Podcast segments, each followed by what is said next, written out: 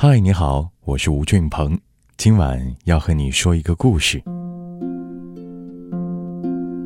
传说在很久很久以前，猫是可以修炼成仙的，每修炼二十年，猫就会多长出一条尾巴。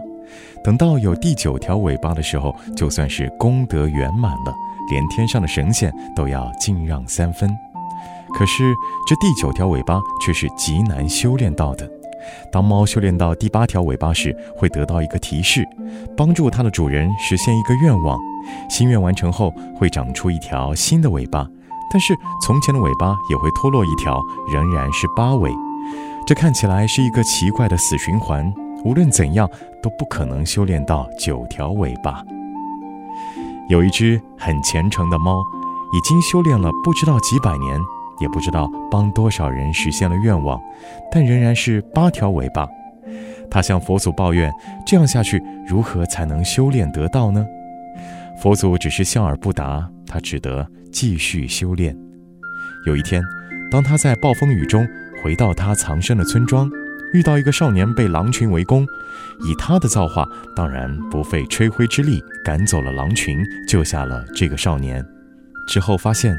这个少年是他第一位主人的后代。按照规矩，他需要帮少年实现一个愿望，然后脱落一条尾巴，再长出一条新的尾巴，继续他的死循环。少年当然是欣喜若狂。九尾猫的传说在当地不知道流传了多少年，而自己何其有幸，竟然成为了八尾猫的主人，还有一个不论多奢侈都能够实现的愿望。八尾猫问少年。你的心愿是什么？他一时之间竟回答不出来。于是，八尾猫变身成一只普通的猫咪，暂且跟少年回到了他家。在之后的几天里，少年小心翼翼地与八尾相处，发现他的眼神当中，除了看透世事的淡然之外，竟然还有些许悲哀。当他得知了死循环的秘密之后，竟然对这只神通广大的猫产生了怜悯。终于有一天，八尾猫待得不耐烦了，便问少年：“到底有什么愿望？”少年想了想，问：“什么愿望都可以实现吗？”八尾猫不屑地瞥了他一眼。少年接着一字一顿地说：“那么，我的愿望就是，你能有九条尾巴。”八尾猫愣住了。眼睛里充满了疑惑，随后是一种难以言表的感恩眼神。他俯下身，舔了下少年的手，很温暖。于是，八尾猫长出了华丽的第九条尾巴，变成了真正的九尾猫。而少年的一生也过得十分幸福美满。故事到这里就结束了。原来得到的天机是如此。只有遇到一个肯让它圆满的人，八尾猫才能有九条尾巴。以前的人都自私的为自己考虑，觉得八尾猫为他们实现任何愿望都是应该的，从不会考虑八尾猫的感受。可是每一条尾巴都要付出八尾猫几十年的修炼。当我读到少年的愿望时，着实吃了一惊。一直以来，不管是阿拉丁神灯，还是雅各布斯的猴爪。人们在得到命运的眷顾时所许的愿望，都是为了自己。对于天上掉下来的馅饼，人们总是享用的如此理所当然，而耗费自己难得的运气去成全别人的圆满，这或许是世间最大的慷慨以及最真心的回馈了吧。就让这则故事，在这样的夜中，为你取暖。我要。你在我身旁，我要看着你梳妆。这夜的风儿吹，吹得心痒痒。我的姑娘，我在他乡望着月亮，送你。美丽的衣裳，看你对镜贴花黄。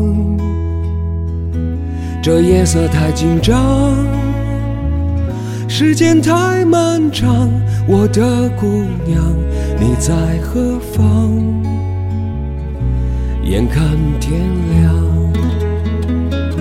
都怪这夜色撩人的风光，都怪这吉他弹得太凄凉。哦，我要唱着歌，默默把你想，我的姑娘你在何方？眼看天亮，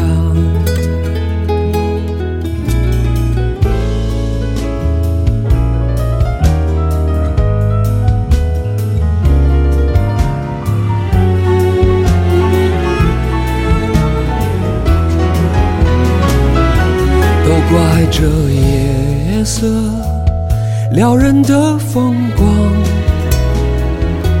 都怪这吉他。弹得太凄凉，哦，我要唱着歌，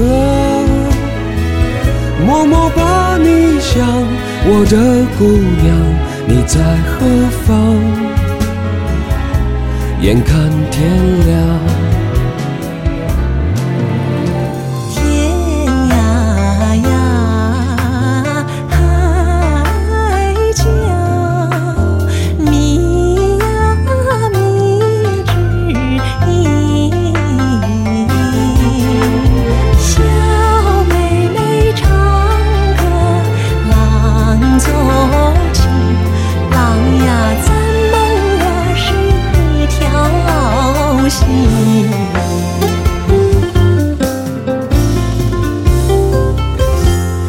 怪这夜色撩人的风光，都怪这吉他弹得太凄凉。哦，我要唱着歌，默默把你想，我的姑娘你在何方？眼看天亮。我要你在我身旁，我要看着你梳妆。这夜的风儿吹，吹得心痒痒。